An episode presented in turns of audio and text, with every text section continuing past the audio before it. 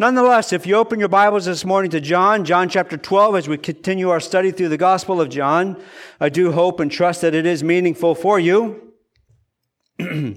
and, um, you know, each section uh, is a bit different as we come into this final week of Jesus. And today, as, as I have the title of this, that the journey to the cross begins, uh, really it's been a long time coming. And when does it actually begin? Uh, but nonetheless, today, that passage of scripture is before us. And so, some, some of the scriptures are, are much more teaching and, and some are more uh, narrative, some are more in story form. And, and so it is a challenge to, um, to bring them to you. So I do trust that you also study and read the text for each given Sunday as uh, God opens your heart and your mind, uh, what he has from his word.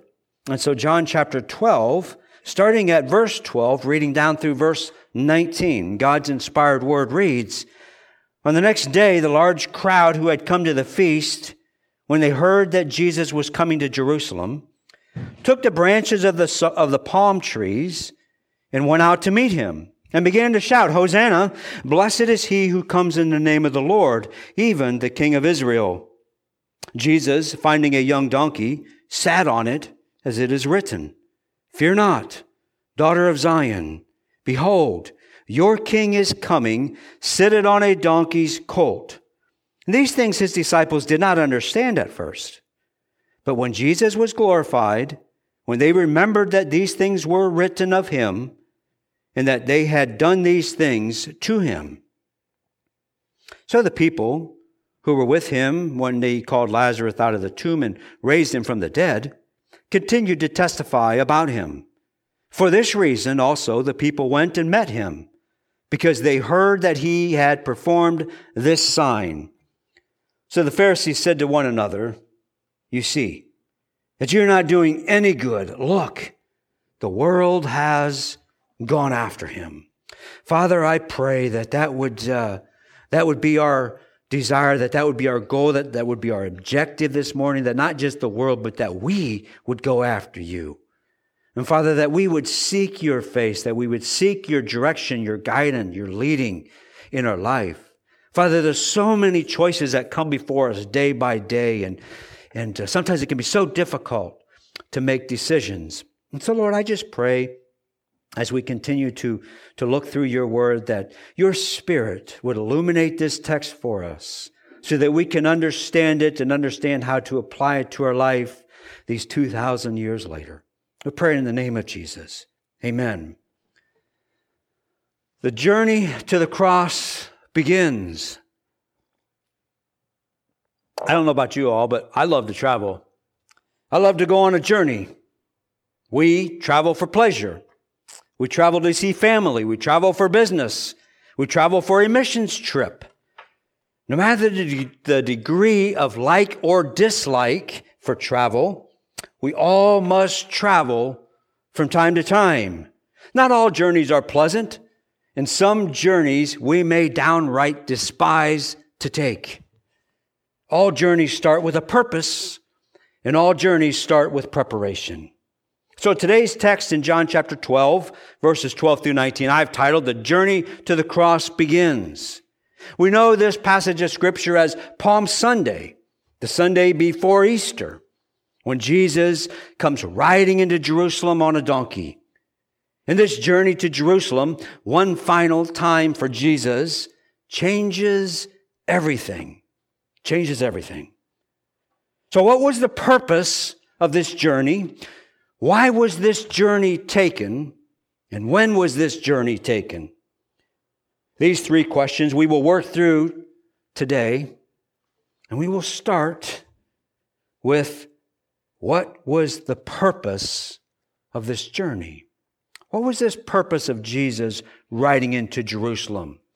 Well, the purpose of this journey, this one final trip into Jerusalem for Jesus, was the cross. Was the cross. Jesus came into Jerusalem, rode into Jerusalem to die.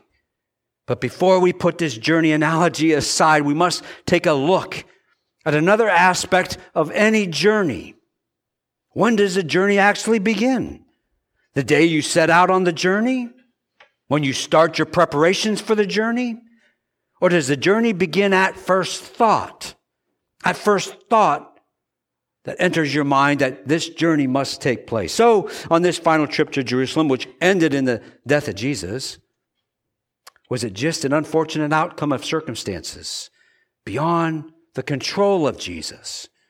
Was it the lack of planning on Jesus' part? Some would have us believe that the outcome of this journey to Jerusalem was the obvious result of bucking the system, of bucking the political and, bucking the religious system.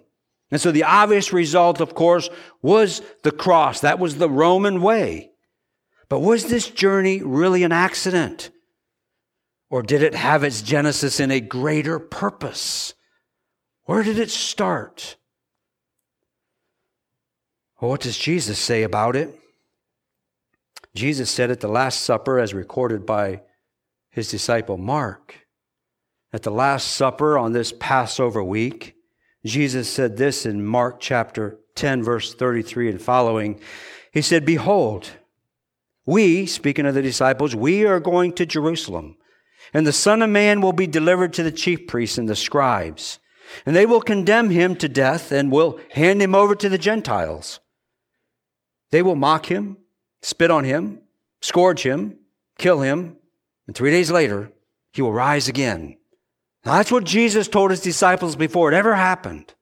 And again, in Luke's account of the Passover week, in Luke chapter 22, verse 22, he said, For indeed, Jesus' words, for indeed the Son of Man is going as it has been determined. As it has been determined.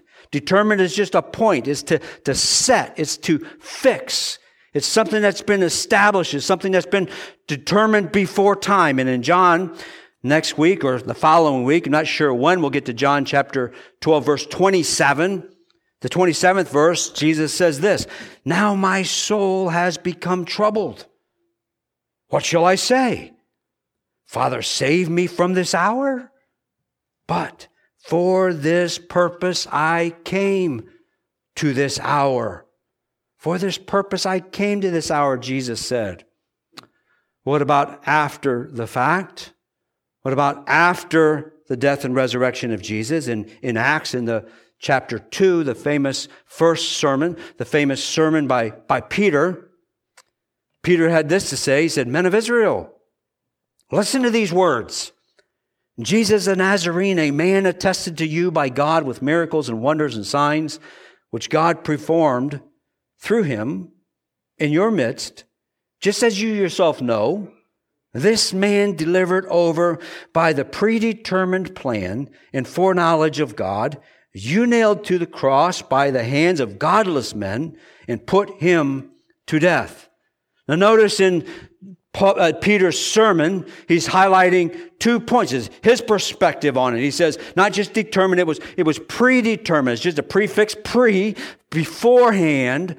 Before it was determined, it was set beforehand in stone, if you will, and by the foreknowledge. And foreknowledge is just God's omniscient wisdom. It's his, his intention. So both, it's been predetermined, and it was by the foreknowledge of God, but it's not just that God knew what was going to happen. You know, it's not just that, that God could look down the oracles of time, as we like to say, or hear some folks, I don't like to say, but as we hear some folks like to say. It's like, no, this is something that God not only knew, but God set it in motion. God put it into place.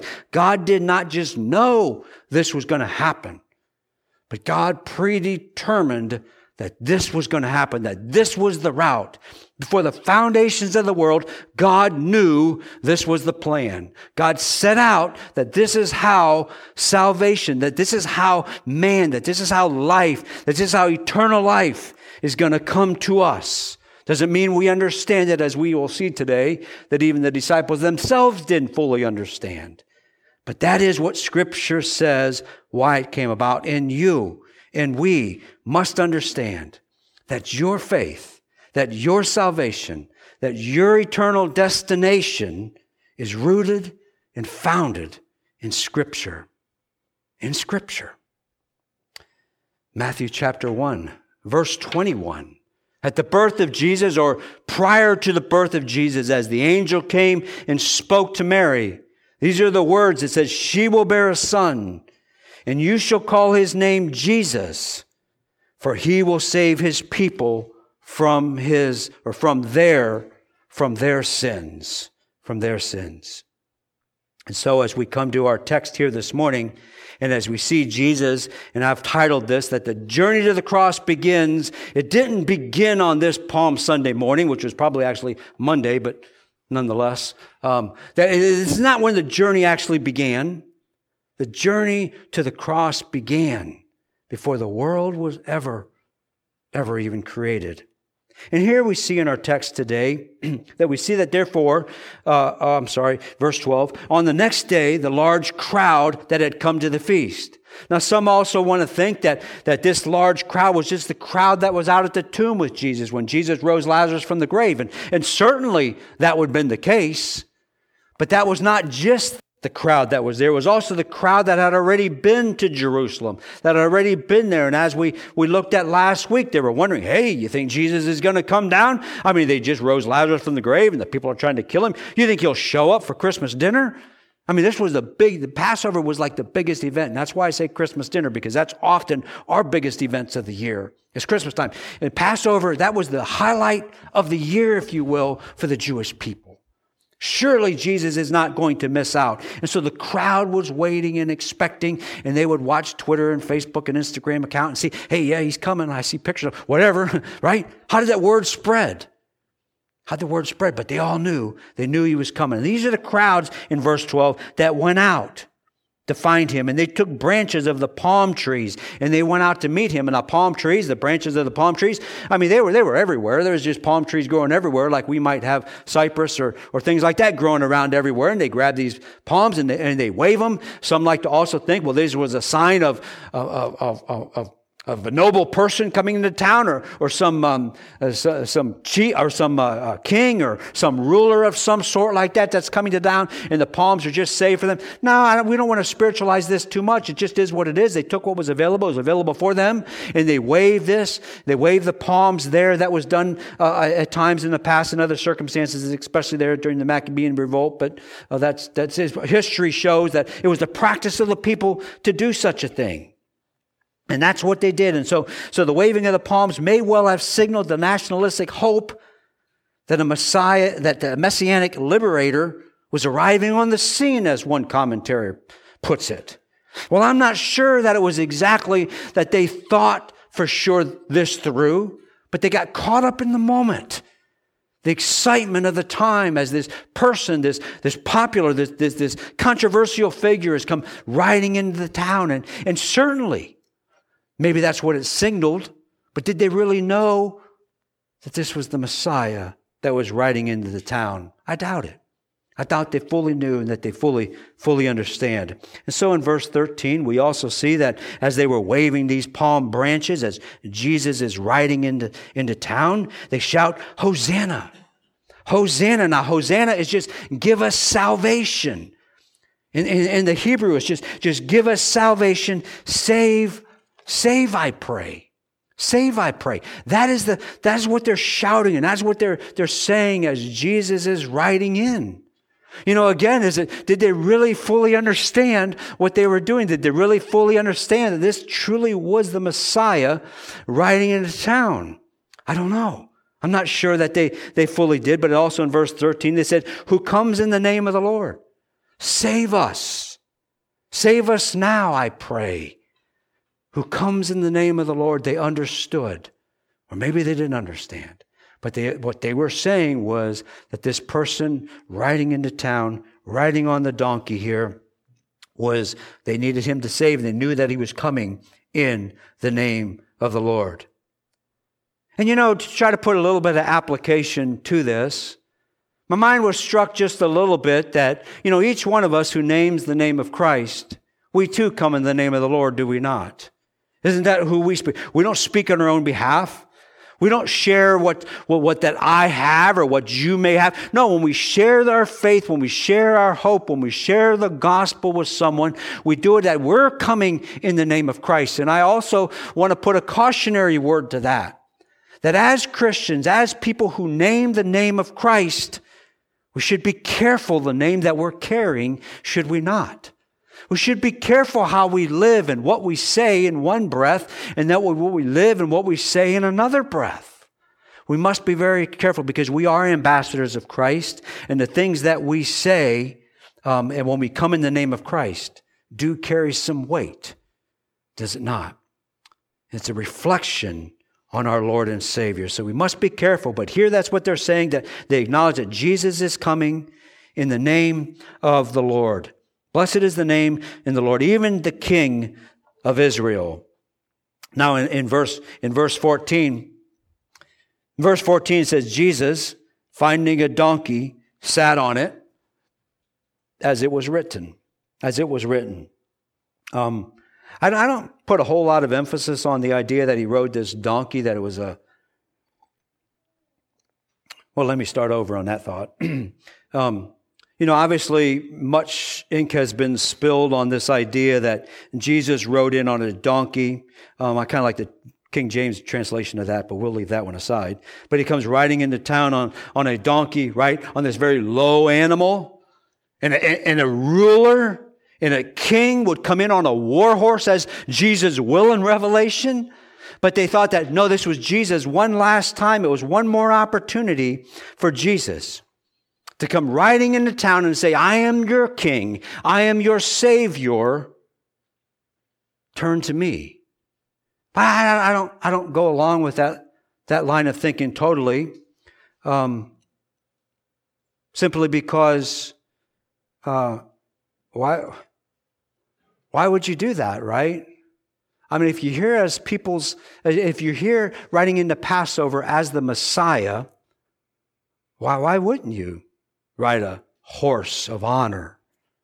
Why wouldn't you ride this great stallion into town? Why wouldn't you? Why wouldn't you?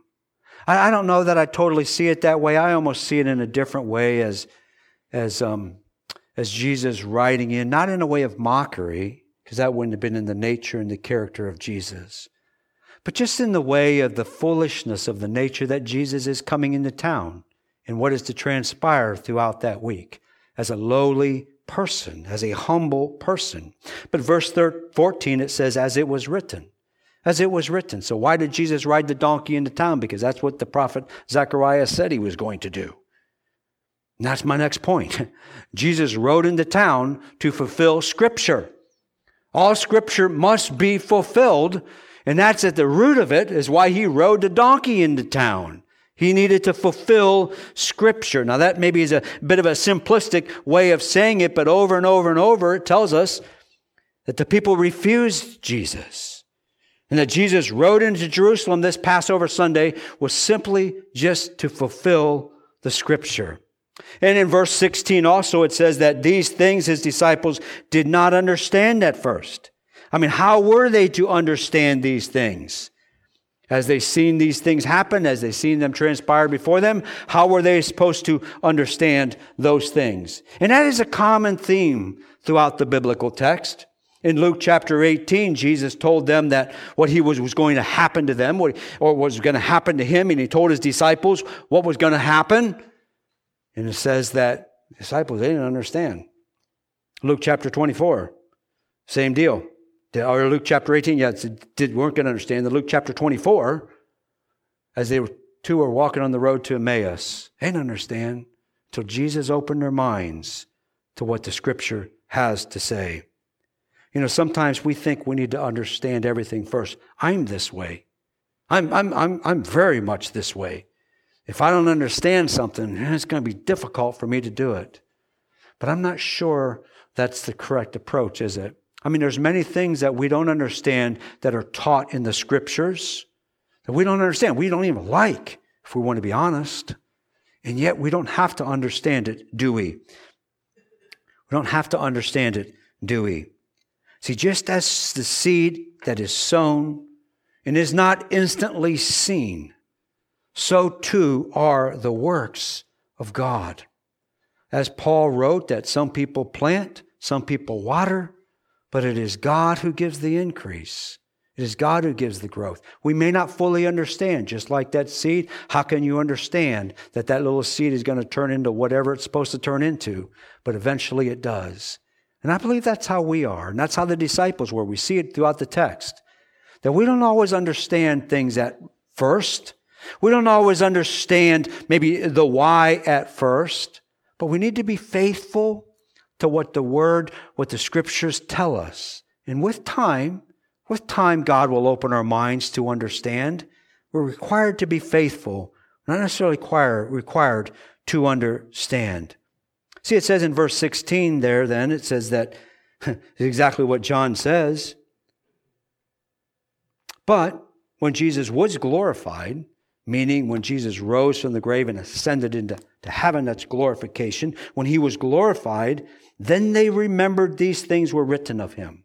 Then they remembered, oh, yeah, that's what he was trying to tell us. That's what the prophets were saying. And that they had done these things to him. Then they understood the things that were said of him and the things that were done to him. They understood them after, after the fact. You see, to know, to follow, to be obedient to Christ is to know what is written about him to know what has been written about him. Just like the disciples. It's not like they forgot. They didn't just forget these things happened to him. They didn't just forget what things were said. They just didn't under, understand at first. And to know is not the same as to accept and to surrender to Christ, but it begins, it begins by knowing. It begins by knowing. Until we know, we cannot accept. And until we cannot surrender, until we know.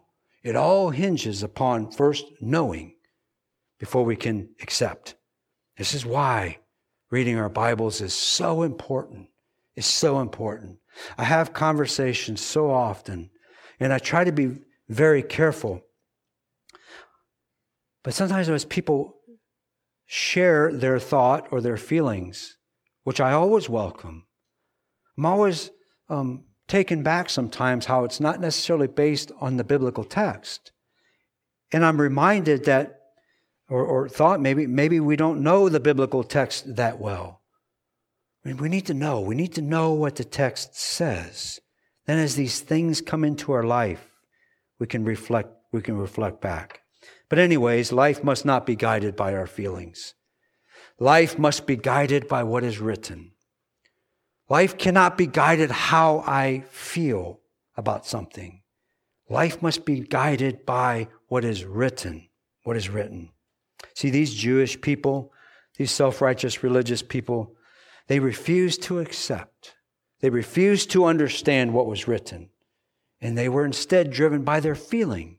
They're feeling that their power is being stripped from them. They're feeling that their, their traditions are being taken away from them and that the Romans are going to come in and, and take over their temple. Remember that? Take over their temple and their very way of life. They were driven by their feeling, by that. That was what motivated them. And obviously, this is a recipe for disaster, is it not? Well, the what, Jesus rode into Jerusalem to die. The why, Jesus rode into Jerusalem to, to fulfill the scripture. Then the when, Jesus rode into Jerusalem at Passover. At Passover. Exodus chapter 12, verse um, 3. I want to read a few from the first Passover, a few verses there for you. Put it back before your mind. It's very significant. In, in, in um, Exodus chapter 12, at verse 3, um, says this is Moses speaking to the people, Moses and Aaron in the land of Egypt speaking to the people. It says, Speak to all the congregations of Israel. God is instructing them. On the 10th of this month, they are each one to take a lamb for themselves according to their father's household, a lamb for each household.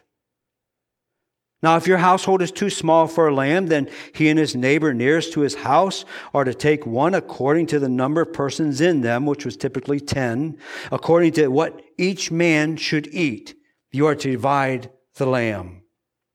And then in verse 5, your lamb shall be unblemished male, a year old. You may take it from the sheep or from the goats. You shall keep it until the 14th day of that same month. Then the whole assembly of the congregation of Israel is to kill it at twilight. This was the first Passover that was set into place and by God as they were leaving, as God is, is, is saving them from Egypt. From Egypt. Josephus uh, records for us one account where, where um, a census was taken at a particular Passover. And, and he, he, he wrote this. He said that that particular Passover, there was 256,500 sheep. So, I mean, if you want to do math times 10, you'd have over two and a half million people, but that's another thing. 256,500 sheep slaughtered at twilight in a city, in a temple, in the synagogue. What must have that been like? And here, as the lambs are driven into Jerusalem, 256,500. They needed to get ahead of there ahead of time. They needed to be inspected for perfection. Here as these lambs are being driven into Jerusalem, I see Jesus come riding in on his donkey as that perfect, blameless, spotless lamb. They had no idea. They had no idea. Isaiah 53 7 says, like a lamb that is led to slaughter. John chapter 1, verse 29 Behold the Lamb of God who takes away the sin of the world. Here comes Jesus, riding in on his donkey, pressing their buttons, because the hour has now come. Revelation chapter 5, get to the end of the story. Revelation chapter 5, verse 6. Maybe verse 5. Stop weeping. Behold, the lion that is of the tribe of Judah, the root of David, has overcome as to open the book and its seven seals. And then John looks and he says, Behold, I between the throne and the elders, a lamb standing as if slain. Verse 11.